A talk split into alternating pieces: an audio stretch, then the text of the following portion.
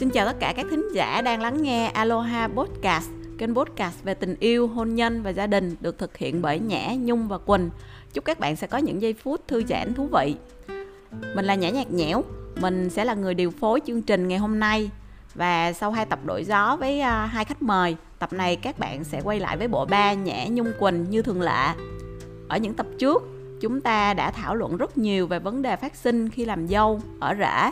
Để khép lại season này, chúng mình sẽ cùng nhau thảo luận về cái vấn đề mở lòng với nhà chồng, làm rõ giới hạn cá nhân để có thể sống cùng nhà chồng, nhà vợ một cách hòa hợp hơn, hạnh phúc hơn. Chào Nhung, chào Quỳnh. À, chị à, vào thẳng vấn đề luôn nha. Cái này à, chị hỏi Nhung trước đi ha. Nếu mà chị nhớ không lầm á, thì trong một cái tập podcast nào đó của Aloha tập à, ra mắt thì phải á nhung từng chia sẻ là lúc em với chồng còn là bạn bè thì à, bố mẹ chồng tiếp đón niềm nở lắm vì ông bà quý mến bạn bè của con cái nói chung. Nhưng mà lúc tụi em bắt đầu mối quan hệ thì à, mẹ chồng lại phản đối dữ dội bởi vì à, tuổi tác không hợp. Tuy nhiên thì à, sau đó ông bà cũng chấp nhận và tụi em cũng kết hôn với nhau. Vậy thì chị muốn hỏi là sau khi kết hôn á thì cái mối quan hệ của bố mẹ chồng và em thì như thế nào? Ờ, à, thì cũng giống như là bao gia đình khác thôi chị. Có cái hợp và có cái không uh, thực lòng thì um, cái tư duy và quan điểm của em so với bố mẹ chồng của về bố mẹ chồng em ấy thì có tới 80% không hợp. Em lấy thử vài ví dụ nhá. À, thứ nhất ấy là nhà chồng em rất là thích cháu trai và coi trọng cái việc sinh con trai vô cùng ấy à, ờ, nhưng tất nhiên là với một đứa có tính cách như em thì con nào cũng được và càng không có chuyện là em phải sinh con theo ý của người khác. Mà tuy vậy thì em cũng vẫn tôn trọng cái suy nghĩ của ông bà. Bởi vì là xét cho cùng thì đó cũng là một cái tư tưởng kéo dài rất là lâu đời rồi và qua nhiều thế hệ của dòng họ. Nó ăn sâu quá vào cái quan niệm của nhiều người Á Đông rồi. Nên là mình may mắn là mình được tiếp thu cái hay cái mới cái văn minh. Thế nhưng mà mình cũng nên hiểu cho thế hệ trước một chút. Cái ví dụ thứ hai ấy là em thì thuộc tuyếp người là kiểu có tư tưởng uh, tỉnh thức này uh, lý trí và khá là bình tĩnh chuyện đến đâu thì em giải quyết đến đấy, không lo xa, không nghĩ nhiều. Nhưng mà bố mẹ chồng em thì ừ, em nghĩ là cũng giống như là các ờ, các bác thuộc thế hệ đấy thôi, thì là rất là hay lo lắng và luôn luôn sợ sệt những cái tình huống xấu. Và nếu mà có gặp cái sự cố gì ờ, mà không không không ờ, ngoài ngoài chủ đích ấy, thì ông bà dễ có xu hướng là hoang mang một cách quá mức à, ngoài ra thì về thẩm mỹ về quan điểm trong cái việc hưởng thụ cuộc sống của em và của chồng em hay là với ờ, với, bố mẹ chồng em thì rất là khác nhau. Ví dụ như là bọn em thì thích cái không gian sống nó vừa phải thôi ờ, đồ đạc tối giản thôi và trang nhã thì ông bà lại thích kiểu nhà cao cửa rộng này rồi là bàn ghế về kiểu chạm trổ rồng phượng. Rồi là đồ trang trí thì toàn là bình hoa rồi lọ nước hoành tráng lắm. Thế nên là thì những cái vấn đề à, khác biệt này thì nó cũng nó em nghĩ là nó cũng không không không chỉ ở nhà em và các nhà khác thì cũng tồn tại những cái vấn đề tương tự như vậy. Thì nó thật ra nó chỉ là cái sự khác biệt thôi chứ không có phải là đúng sai gì ở đây cả. Um, thì à, cũng à, vì những cái sự khác biệt đó mà cả em lẫn chồng em đều thống nhất là sẽ giữ một cái tần suất tiếp xúc với ông bà ở mức độ vừa phải. Không những là bố mẹ chồng mà kể cả là bố mẹ em nữa. Thì bọn em ví dụ bọn em sống ở hà nội thì à, bố mẹ chồng em sống ở hải phòng. Tầm một tháng hoặc là tháng rưỡi thì sẽ về chơi một lần. Và mỗi một lần về thì chỉ khoảng hai ba ngày thôi. Thì cái sự tiếp xúc vừa đủ đảm bảo cho các bên vẫn có cơ hội hiểu nhau mà lại tránh được những cái va chạm phát sinh hàng ngày. À, em nghĩ là nhờ cái khoảng cách vừa đủ đó nên là mối quan hệ giữa em và bố mẹ chồng à, tương đối tốt. À, bất chấp là có quá nhiều khác biệt như vậy. À, nhưng cũng không phải là không có mâu thuẫn xảy ra đâu nhá cũng có một vần một vài lần là đôi bên ờ, cự cãi qua lại cũng căng phết ấy. Nhưng mà có một điểm tích cực là không có bên nào để bụng hay là giận quá lâu. Thì cộng với việc là bố mẹ chồng em cũng ờ, cải thiện tư duy và thay đổi nhận thức theo thời gian nữa. Nên là cái và ông bà cũng khá là mở lòng với những ờ, tư tưởng mới. Nên là tính cho đến lúc này thì mối quan hệ là có phần tốt đẹp hơn trước. Đấy. À, còn câu chuyện làm dâu của quỳnh thì sao ha? À, chị nhớ em kể là em và ra mắt xong thì chốt sổ luôn. Cái này có nghĩa là ấn tượng ban đầu giữa bố mẹ chồng em với em là rất tốt đúng không? Vậy thì ờ, sau khi kết hôn á thì ờ, cái mối quan hệ giữa bố mẹ chồng và em có thân càng thêm thân rồi thương càng thêm thương không? À, thật thật ra thì ấn tượng của em về bố mẹ chồng ban đầu thì đúng là tốt thật. Kiểu em ưng ý họ ấy tức là thực ra em em ưng họ chứ. Bởi vì là bố bố mẹ bố mẹ chồng em thì đều là viên chức đã về hưu này. Và cũng là những người trí thức, hiền lành và cuộc sống khá là đơn giản. Còn ấn tượng đầu tiên của bố mẹ chồng về em thì em cũng không chắc là có tốt không đâu nhá. Bởi vì là cái lần đầu tiên mà gặp ấy thì em vẫn còn trong cái cái giao diện là tóc tẩy light, rồi bắn khuyên mũi, ăn nói thì trẻ trâu bóp chat chứ em không phải là cái giao diện đằm thắm như lúc em quen các chị đâu thế nhưng mà được cái là bố mẹ chồng em thì cũng rất là văn minh và họ có cái quan điểm rất rõ ràng về việc là không can thiệp vào những cái lựa chọn của con cái.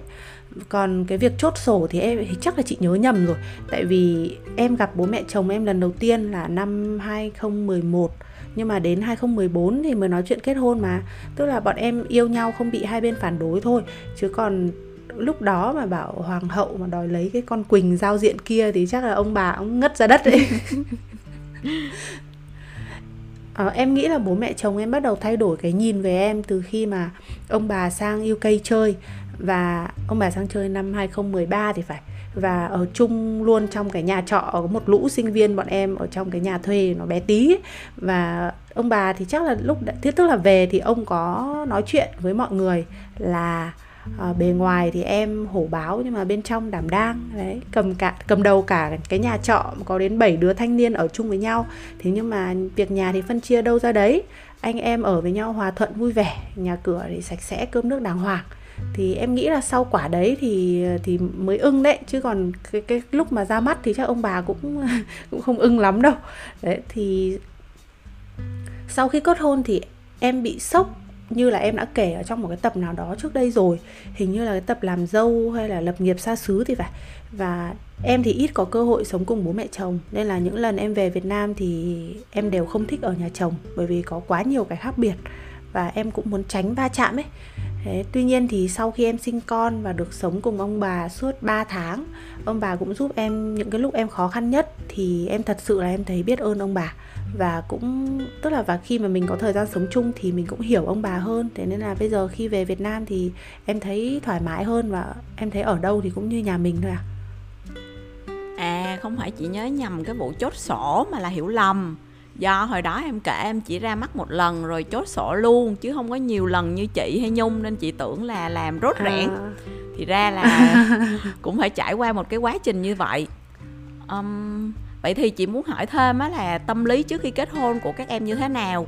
Các em có tưởng tượng cái mối quan hệ của mình và nhà chồng sau khi kết hôn sẽ ra sao không? Và thực tế thì đã có những cái điểm giống và khác so với tưởng tượng trước đó không à, bản thân chị á, thì chị gần như ờ, không có tưởng tượng gì nhiều. Một phần á, vì chị biết đó là trong tương lai gần chị không phải làm dâu. À, nhưng ờ, đó cũng không phải là cái lý do chính. Lý do chính có lẽ là do cái tính cách của chị. Chị là kiểu người cầm lên được thì cũng bỏ xuống được. Có thể ở một mức độ nào đó hoặc là trong một cái số mối quan hệ thì um, chị cũng không phải là cái người tốt bụng hay là tử tế.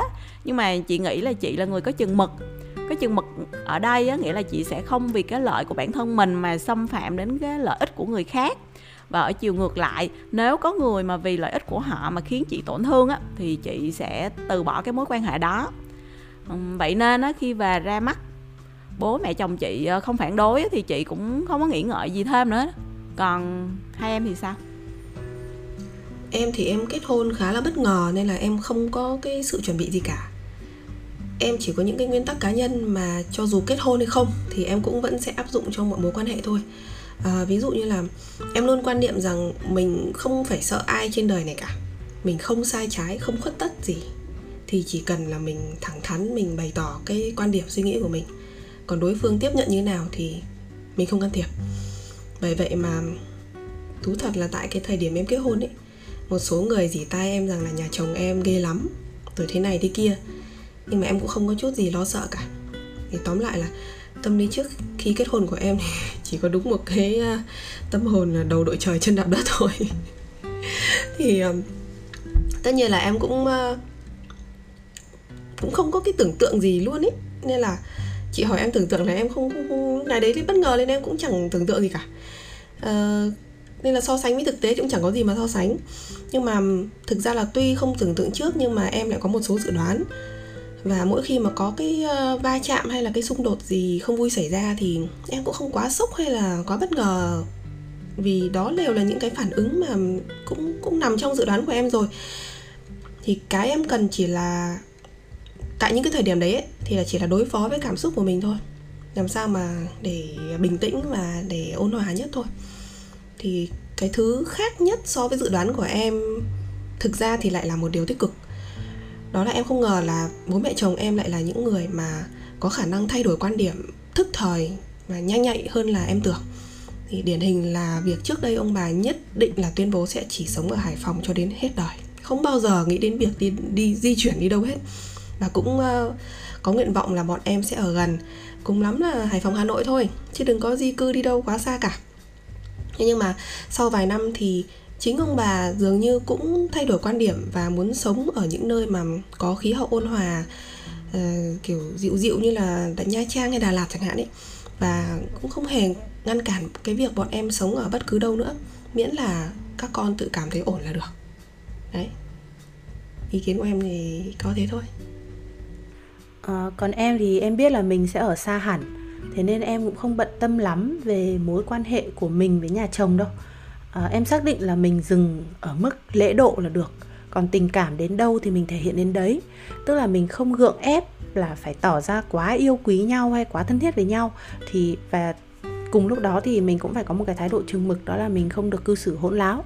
Và cái trái với tưởng tượng của em đấy là gia đình chồng em lại là một gia đình phải nói là quá hạnh phúc và gắn kết ý kiểu như là mọi người rất quan tâm đến nhau này, xong quan tâm đến cái việc bồi đắp tình cảm gia đình, tức là trong gia đình nhỏ lẫn gia đình lớn rồi với họ hàng này kia.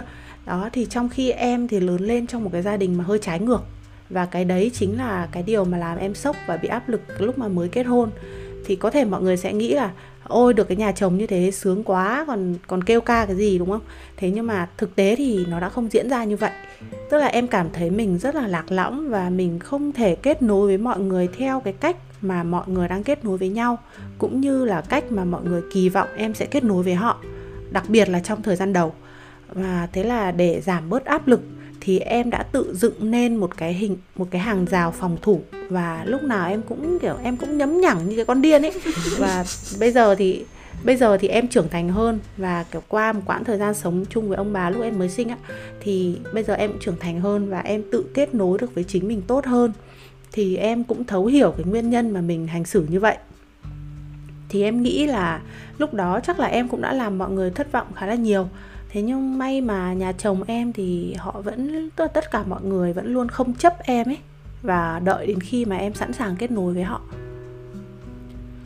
Sở dĩ mà chị hỏi nhung với quỳnh câu hỏi trên á là do từ những câu chuyện cuộc sống xung quanh chị, thì chị thấy là tâm lý mọi người có vẻ là về chừng nhà chồng.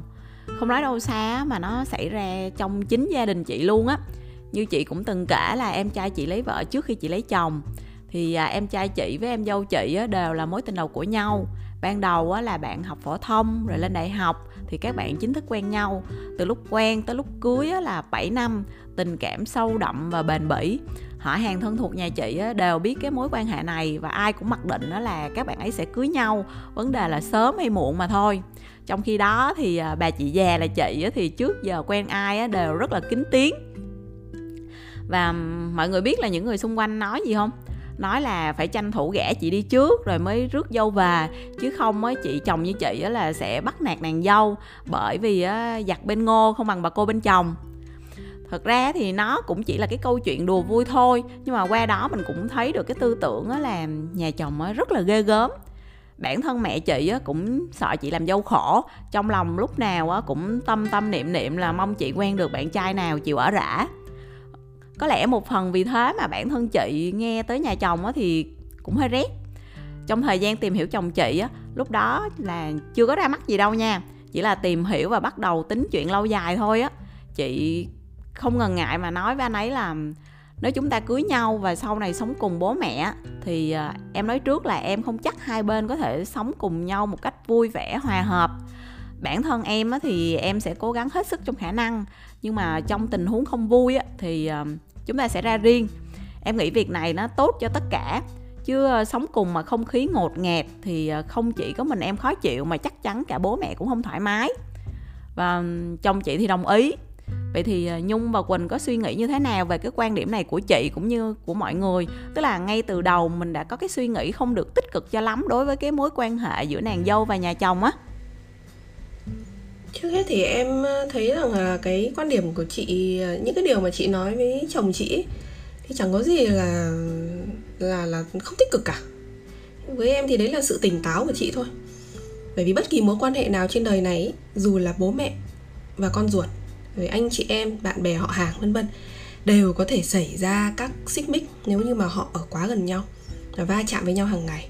Nên chị lường trước những cái mâu thuẫn có thể xảy ra với nhà chồng thì chẳng có gì là tiêu cực cả. À, thậm chí là em còn đánh giá cao cái sự sáng suốt này. Vỗ tay. À, nói một cách thô thiển thì nhà chồng là những người hoàn toàn xa lạ. Chẳng có máu mủ dây dưa gì với mình cả. Đột nhiên là gặp nhau ờ, một thời gian ngắn xong qua lại ăn vài bữa cơm xong rồi là trở thành người thân của nhau sau một cái ờ, một cuộc hôn nhân. Thì bởi vậy mà mình có hiểu gì về họ nhiều lắm đâu để mà biết là họ có hợp với mình thực sự hay không. Nên là suy nghĩ và hy vọng về những cái điều tích cực đến với bản thân là đúng nhưng mà không có nghĩa là mình phải lẩn tránh cái thực, cái những cái cái cái nguy cơ có thể xảy ra rồi mình xa rời thực tế hay là mình lờ đi những cái những cái cái cái cái rắc rối mà nó cũng có, nó có nguy cơ là nó đang tiềm ẩn nên em thấy bình thường không biết quỳnh nghĩ nào ừ. Ừ.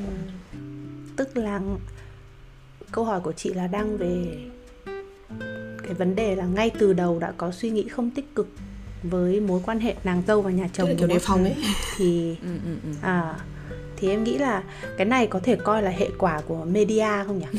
Kiểu giống như là khi khi mà chị nghe quảng cáo quá nhiều về một cái sản phẩm nào đó thì có thể chị không mua ngay cái lúc đó đâu và cũng có thể chị không bao giờ mua.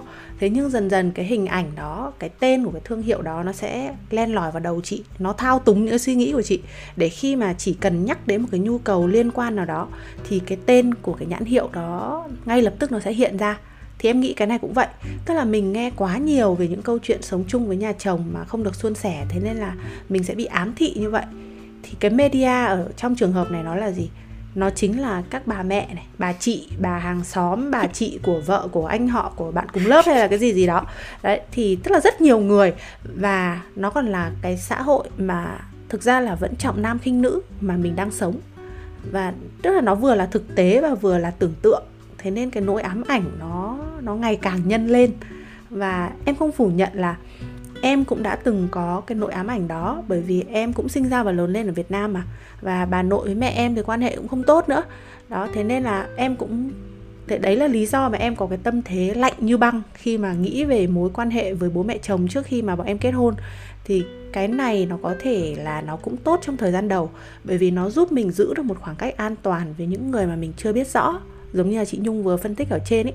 Và nó sẽ tránh những cái tổn thương không đáng có cho chính mình thế nhưng tuy nhiên là ở chiều ngược lại, thì nếu như mình bị ám ảnh quá nặng và mình cứ khăng khăng giữ cái quan điểm đó trong một thời gian dài, thì nó sẽ lại là cái rào cản ngăn mình đến với những cái tình cảm tốt đẹp, những cái yêu thương của mọi người. Và đôi khi nó còn là tâm lý, nó còn khiến cho tâm lý và cái nhìn của mình bị bóp méo và nó sẽ hơi bị định kiến nữa ấy. Đó, đây em nghĩ như vậy. Ừ đây cũng là điều mà chị nghĩ đến nè kiểu như cái gì cũng có hai mặt của nó. Mình vô tư quá, không nghĩ gì á, hoặc là chủ quan mình sẽ cân được, rồi tới lúc sự việc không như mong đợi, rồi kéo theo nhiều hệ quả sau đó thì cũng không ổn. Mà mang cái tâm lý phòng bị quá thì cũng không tốt. Nếu như nhà chồng mà tử tế, hiền lành mà mình cứ để định kiến dẫn dắt thì lúc này phần thiệt lại là mình. Vậy nên á, cần tỉnh táo để cân bằng điểm này, cẩn trọng nhưng mà không phòng bị quá mức. Tuy nhiên á, một thực tế là khi mới kết hôn hầu hết chị em chúng ta đều không tránh khỏi sự khác biệt với nhà chồng dẫn đến bất đồng. Có người á, vượt qua được giai đoạn này xem đây là cái cơ hội để mà hai bên có thể hiểu nhau và yêu thương nhau đúng cách hơn. Nhưng ờ, cũng có người từ sự khác biệt này á, mà xa cách thường xuyên xung đột với nhau tệ hơn là còn ghét bỏ nhau. Vậy nên ờ, nhung và quỳnh đã làm như thế nào để có thể hòa hợp với nhà chồng? Hai em ờ, có thể chia sẻ với chị và các bạn thính giả được không? Kinh nghiệm của em để hòa hợp với nhà chồng thì um, chắc là sẽ em sẽ túm lại thành một vài cái gạch đầu dòng. Thứ nhất là mình phải tập bỏ đi những cái thành kiến và tôn trọng quan điểm của mọi người. Miễn là nó đừng sai trái nó đừng quá quắt và nó nằm trong cái ranh giới chấp nhận của mình là được. Thì như trên em có nói đến việc là nhà chồng em rất là thích cháu trai đấy. Thì em tôn trọng mong muốn em tôn trọng mong muốn đó dù là nó đi ngược lại với tư tưởng của em. Nhưng mà giả sử ai đó bắt em phải sinh con trai bằng mọi cách ý, thì xin lỗi là em phải phản ứng lại. Điều này nó vượt quá giới hạn chấp nhận của em. Là việc bỏ qua những cái thành kiến và định kiến để tôn trọng lẫn nhau ấy thì theo em là nó đã tiến tới 50% hòa hợp rồi đấy. Thì thứ hai nữa ấy là hãy cố gắng là đừng chấp nhận và đừng có ôm hiểm khích quá lâu xung đột đương nhiên thì sẽ không tránh khỏi rồi. Và mình có thể tức giận mình có thể phẫn nộ cái lúc đấy. Nhưng mà sau đấy thì nếu mà hai bên đã thiện chí làm lành thì cố gắng là hãy buông bỏ cái ý nghĩ tiêu cực đi. Cá nhân em thì có cái tật là nhớ lâu nhưng mà em không thù dai. Nên có những chuyện mà cả đời này mình không thể quên được và em cũng chưa bao giờ bắt bản thân là mình phải quên cả. Nhưng cũng đừng vì thế mà mãi mãi hận thù. À, tiếp nữa ấy là cái em đề cao cái tính thẳng thắn và khách quan nhưng mà không được không được à, nhịn nhục nhá. À, hệ có xích mích gì thì em luôn xác định là em sẽ suy nghĩ thật là kỹ này em sẽ trình bày quan điểm thẳng thắn này à, nhưng mà cố gắng là khéo léo và lọt tai.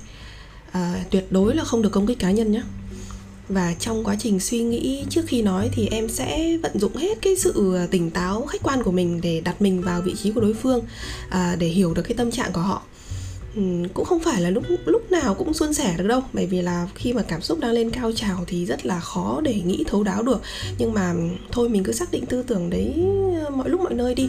Để à, lúc đấy nó tốt đến đâu thì hay đến đấy vậy. Và chắc chắn một điều là em không bao giờ nhẫn nhục. Em có thể thỏa hiệp có thể đàm phán để chọn một phương án mà vừa phải phù hợp nhất cho đôi bên. Nhưng mà tuyệt đối là sẽ không không không chịu nhục đâu chịu nhục để chiều lòng người khác thì không bao giờ. À, và cái cuối cùng ấy là mình nên tận dụng cái các cơ hội để kết nối. Nhìn chung thì em thích mang lại à, cái niềm vui và cảm giác tích cực cho người khác. Nên là em hay quan sát à, bố mẹ chồng em có thích cái gì mà em có thể mang lại cho họ hay không hoặc là có việc gì đó mà có thể khiến cho ông bà cảm thấy vui vẻ hay không thì trong khả năng của mình em sẽ làm. Em không có ý định su nịnh hay là lấy lòng mà em làm việc này để kết nối. Nên là tâm thế của em nó hoàn toàn thoải mái và thanh thản. Thì có rất là nhiều trong vòng 7 năm ờ, kết hôn rồi ấy thì là có rất là nhiều trải nghiệm nữa. Nhưng mà trong phạm vi của chương trình thì em ờ, chia sẻ mấy điểm cơ bản như thế. Để không hết cả ngày bây giờ ấy.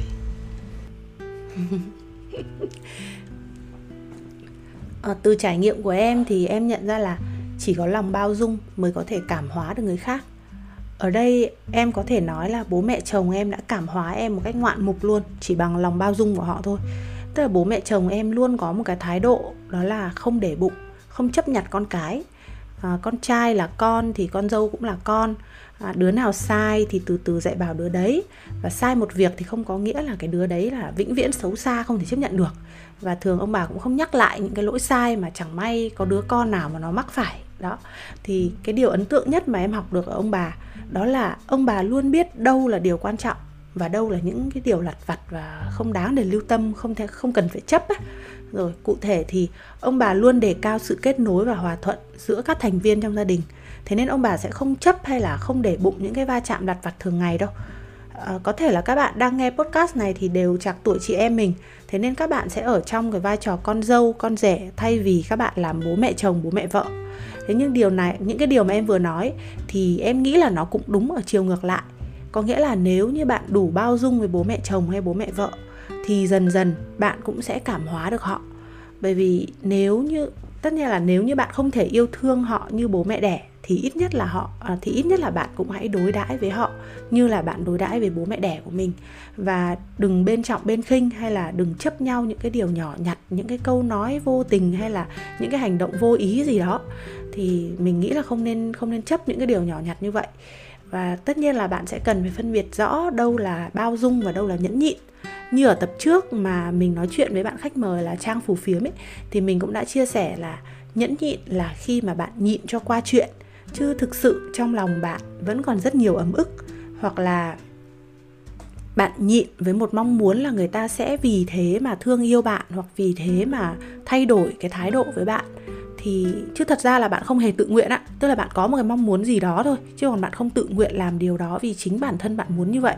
Thì còn nhường nhịn và bao dung thì sẽ là khi mà bạn chấp nhận cho qua những cái chuyện nhỏ nhặt, bởi vì bạn hiểu và yêu thương người đối diện và bạn cũng đề cao mối quan hệ với họ nữa. Và nếu bạn nhầm lẫn giữa hai điều này, thì ranh giới cá nhân của bạn sẽ ngày một rộng ra và dần dần bạn sẽ không còn biết ranh giới của bạn ở đâu nữa. Người ta muốn làm tổn thương bạn như thế nào cũng được, giống như là bạn Minh Thùy ở tập trước ấy. Ở đây à, chị có nghe Quỳnh nhắc tới ranh giới. Vậy à, cụ thể thì ranh giới của Quỳnh là gì trong mối quan hệ với nhà chồng? Danh giới của em thì chắc là qua mười mấy tập podcast thì mọi người nghe chắc là cũng ớn lắm luôn rồi. Thế nên là hôm nay thì chắc mình em sẽ nói về danh giới của chồng em đi nha thế sau mình đổi vai ngược lại là được đúng không? À, sở dĩ là em có thể bỏ xuống cái hàng rào phòng thủ của mình để có một mối quan hệ tốt đẹp hơn với nhà chồng ấy cũng là vì trước đó em chưa làm gì đi quá giới hạn. Thứ nhất là em cũng em nghĩ rằng em cũng là người biết điều và em được giáo dục đàng hoàng. Và thứ hai là em cũng biết rõ cái ranh giới của chồng em để em không bao giờ em bước qua cái ranh giới đó. Ranh giới của chồng em thì cũng rất rõ ràng. Ví dụ như là à, thứ nhất là bố mẹ là bố mẹ vợ là vợ. Ai cũng quan trọng và không thể so sánh với nhau được. Thế nên nếu ai mà bắt anh phải chọn thì tức là người đấy không thương anh. Và thứ hai là anh không kỳ vọng mọi người sẽ hợp nhau và coi nhau như ruột thịt. Thế nhưng mà đôi bên phải có sự tôn trọng tối thiểu dành cho nhau và không được xúc phạm, nói xấu hay là có cái thói, thái độ coi thường lẫn nhau. Và nếu như ai có cái hành động hay là thái độ như thế thì chồng em sẽ đứng về phe người còn lại. Và thứ ba là những việc mà không ảnh hưởng đến ai, không gây hại cho ai thì ai thích kiểu gì cũng được. Ai thích kiểu gì thì cứ làm theo ý mình thôi. Và bên kia thì không nên can thiệp hay đánh giá về cái điều đó. Và thứ cuối cùng thì em nghĩ là những cái việc chung thì nên cố gắng cân bằng để dung hòa và tìm giải pháp tốt nhất cho tất cả các bên đó thì nói sơ qua thì danh giới của chồng em về những cái điểm chính thì nó bao gồm những cái như vậy. Thì tại sao em lại nói về danh giới của chồng em thay vì của em? Bởi vì có rất nhiều bạn lầm tưởng rằng mình phải may mắn lấy được một người chồng yêu chiều mình này, có được gia đình chồng bao dung hiện đại thì mình mới được thoải mái thể hiện danh giới cá nhân. Nhưng thực tế là trong mối quan hệ ba bên này ừ, không ai phải lép vế trước ai hay cũng như là không ai phải đợi hoàn cảnh cho phép mới được thể hiện cái danh giới của mình. Cả em, chồng em và bố mẹ chồng em đều có những cái danh giới của riêng mình và người khác buộc phải tôn trọng nó. Cái việc vi phạm bất kỳ danh giới nào, nó cũng đều là nguy cơ gây đổ vỡ không thể hàn gắn được của những mối quan hệ này. Thì sự thật là khi sống với một người bạn đời có danh giới rõ ràng như chồng em, thì em cũng tự biết điều chỉnh bản thân để em không gây ra những hậu quả gì đáng tiếc. Và chồng em thì cũng thế à, bố mẹ chồng thì khi có cái người con trai và con dâu như vậy thì họ cũng sẽ cân nhắc hành động của họ sao cho phù hợp. Và ở mặt khác thì con trai và con dâu có bố mẹ chồng như thế thì cũng sẽ điều chỉnh sao cho nó hòa thuận. Tức là nó giống như là một cái kiềng ba chân thôi và chân nào thì cũng nên vững thì thì nó mới đứng vững được. Và đó là cái điều mà em nghĩ là lâu nay chị em mình vẫn nói ra giả với nhau với các bạn ấy, về là về cái tầm quan trọng của danh giới cá nhân trong mối quan hệ tức là nó tồn tại không chỉ để bảo vệ bản thân mình, mà còn để gìn giữ mối quan hệ tốt đẹp cho tất cả các bên nữa. Công nhận là cái podcast này ra giả về danh giới cá nhân nhiều thật. Nhưng mà cái gì quan trọng thì vẫn phải nhai đi nhai lại để nhắc nhau chứ khỏi quên thôi. Danh giới cá nhân của em đối với nhà chồng thì cũng chính là cái danh giới mà vợ chồng em cùng thống nhất. Cụ thể là chuyện riêng của bọn em thì bọn em sẽ tự quyết. Những việc mà có liên quan đến ờ, đại gia đình thì bọn em nhất định là sẽ hỏi ý kiến và tôn trọng cũng như là cân nhắc cái ý kiến của ông bà. Nhưng mà mấy cái chuyện hoàn toàn riêng tư như kiểu bọn em sống ở đâu này bọn em ờ, đi du lịch ở đâu này bọn em ờ, mua bán sắm sửa cái gì hay là cho con cái học hành như thế nào thì ờ, sẽ không có ai có thể ai khác ngoài ngoài ngoài bọn em có thể can thiệp được vào. Tuy nhiên là lúc hết tiền bọn em vẫn xin. Hơi ngang ngược. Um, tiếp nữa là chuyện bên nhà chồng thì chồng em sẽ là người đứng ra phát ngôn. Và em có thể đưa ra ý kiến của mình à, để chồng em cân nhắc nhưng mà không bao giờ là em trực tiếp tham gia quá sâu vào câu chuyện của mọi người cả. À, em sẽ không cố làm những cái việc mà bản thân của mình không có khả năng. À, ví dụ là chuyện làm cỗ là em chịu đó em có thể làm một mâm cơm cúng đơn giản cho gia đình nhưng mà nấu cỗ thì các cụ sẽ hiện về chửi em sấp mặt. em em ờ, em chịu là em, em đầu hàng không nấu cỗ được đâu. Nên là em sẽ tình nguyện dọn dẹp và phụ loanh quanh chứ ờ, mẹ chồng em đừng xin đừng sai em làm những việc ờ, trọng đại ấy. Dù là dâu trưởng hay gì đi chăng nữa thì thôi em cũng xin thẳng thắn được thoái lui. À, bên cạnh đó thì em cũng không phải là một người mà có thể uh, hy sinh thân mình để cáng đáng hết mọi chuyện trong nhà thì và nhà chồng em thì cũng không có chuyện bắt con dâu là phải quán xuyến rồi chăm sóc mọi người rồi là thậm chí là ăn xong bố chồng em còn bảo là thôi các con cứ nghỉ đi để em nó rửa bát cho. Thì ờ, nhưng mà em nói cái vấn đề này là vì là em thấy rất là nhiều chị em than vãn là mình phải gồng lên, mình lo cơm nước rồi mình lo việc nhà, việc cửa, mọi thứ ờ, đều đến tay mình. Trong khi là các thành viên khác thì thản nhiên kiểu hưởng thụ ấy. Thì em thì em nhất định là sẽ không để mình rơi vào hoàn cảnh này ai cũng phải có trách nhiệm hết. Em sẽ chỉ làm mọi thứ mà nó thuộc đúng cái nghĩa vụ của mình và trong cái um, cái khả năng của mình thôi tùy vào sức mình và tùy vào cái tâm của mình nữa. Thì đấy là những cái ranh giới cơ bản của em. Ranh giới của nhung với lại của chị là giống nhau khít khìn khịt luôn á. Tuy nhiên á thì à, chị cũng hiểu là mỗi người sẽ có những ranh giới hay còn gọi là giới hạn cá nhân khác nhau. Vậy thì à, liệu có một cái công thức chung nào đó để chúng ta có thể làm rõ cái giới hạn cá nhân này của mình không? Cụ thể là trong cái mối quan hệ với nhà chồng. Về việc làm rõ giới hạn hay là danh giới cá nhân với người khác thì em nghĩ cách duy nhất vẫn là thông qua đối thoại và cách mà chúng ta hành động thôi. À, chúng ta càng trao đổi trò chuyện nhiều thì chúng ta sẽ càng hiểu nhau. Và tất nhiên việc trò chuyện đối thoại này nó nên được diễn ra hàng ngày và thường xuyên chứ nó không phải là à, gần cưới rồi mình mới viết ra một cái list danh giới cá nhân mà thực ra đôi khi có thể trước đó nó không hề là danh giới cá nhân của mình. Thế nhưng mà trước khi cưới tự nhiên mình đi đọc một đống cái diễn đàn xong rồi mình viết ra một cái list xong mình bảo với chồng mình là ê ngồi xuống đây nói chuyện danh giới cá nhân cái đi. Hay là mình nói với mình nói với bố mẹ chồng mình là à, bố mẹ ơi sau đây là cái list danh giới cá nhân của con. Thì đề nghị mọi người học thuộc và tôn trọng thì không em nghĩ là mọi thứ nó sẽ không diễn ra như vậy đâu mà danh giới cá nhân thì có thể làm rõ qua rất nhiều tình huống, ngay cả khi đó không phải là tình huống xảy ra với mình. Và bạn hoàn toàn bạn có thể làm rõ danh giới cá nhân của bạn qua những câu chuyện về người khác hoặc là những cái tình huống giả định. Ví dụ như gia đình mà đang đi trên xe, nhưng mà cô em họ của chồng thì cứ thế kể xấu nhà chồng nhem nhẻm ra. Thế thì khi mà ai đã về nhà nấy thì bạn có thể nói với mọi người trong nhà rằng là à, không biết là nhà chồng của em ấy có xấu xa như vậy thật không? Thế nhưng mà em ấy đi nói xấu gia đình chồng công khai như vậy là không nên và con không đồng tình với cái hành động đó bởi vì con cũng không chấp nhận ai làm như thế với con cả. Thế nên con không làm như vậy với người khác. Thì nó không không phải là cái gì phải quá căng thẳng cả. Đó thì à, thế nhưng mà tuy nhiên là các bạn nói được thì các bạn phải đi đôi với làm được thì người ta mới nể. Đó, thì đừng chỉ nói mồm ra điều là mình rất là cứng rắn. Thế nhưng khi đụng chuyện thì ai quay, ai nắn mình thế nào cũng được, mình cười xòa, mình bỏ qua hết ý. Đấy, thì như thế thì thì người ta không, người ta không nể mình đâu. Và người ta không tin những cái giới hạn mà mình đặt ra mình có thể làm được. Ví dụ như là nếu như bạn không chấp nhận chuyện bố mẹ chồng đi nói xấu mình, công khai với người khác, thì khi bạn phát hiện ra điều đó bạn sẽ làm gì? Bạn sẽ cười xòa cho qua cố lấy lòng họ để họ thay đổi cái nhìn về mình. Hay là bạn sẽ coi như họ không tồn tại và lời nói của họ không ảnh hưởng gì đến bạn. Hay là bạn sẽ làm rõ trắng đen và hạn chế tiếp xúc với họ. Bạn lựa chọn như thế nào cũng được miễn là bạn nói thế nào thì bạn phải làm được như thế đấy thôi. Nghe quỳnh bảo uh, hey ngồi xuống đây nói chuyện ranh giới cá nhân cái đi. Làm chị tưởng quỳnh đang nói chị tại vì á, chị chính xác là cái kiểu người như thế khi tìm hiểu chồng chị. Dĩ nhiên là nguyên văn chị không phải như vậy. Cơ mà chị cũng list ra một cái danh sách về ranh giới của chị rồi hỏi ảnh có chấp nhận được không? Thì à, đó là cái ranh giới không thể thay đổi của chị. Nếu mà anh ấy chấp nhận thì tụi chị tiếp tục, còn không thì thôi. Còn với nhà chồng chị thì không có như thế rồi trước đó thì chị cũng tìm hiểu về nhà chồng sơ sơ thông qua chồng chị. Thì sau này cưới về thì ờ, bố mẹ chồng chị cũng kiểu ờ, mặc kệ chúng mày làm gì thì làm miễn hạnh phúc là được đừng có làm phiền hạnh phúc của bố mẹ. Thế nên là mỗi bên đều bận rộn tự chăm lo hạnh phúc của mình đâu rảnh mà quản bên kia đâu. À, còn nhung chị cũng biết quan điểm của em về việc này. Ờ, câu hỏi của chị là có cái công thức chung nào không thì em nghĩ là vẫn có cái vẫn có công thức chung đấy mà theo em thì em dùng từ nguyên tắc.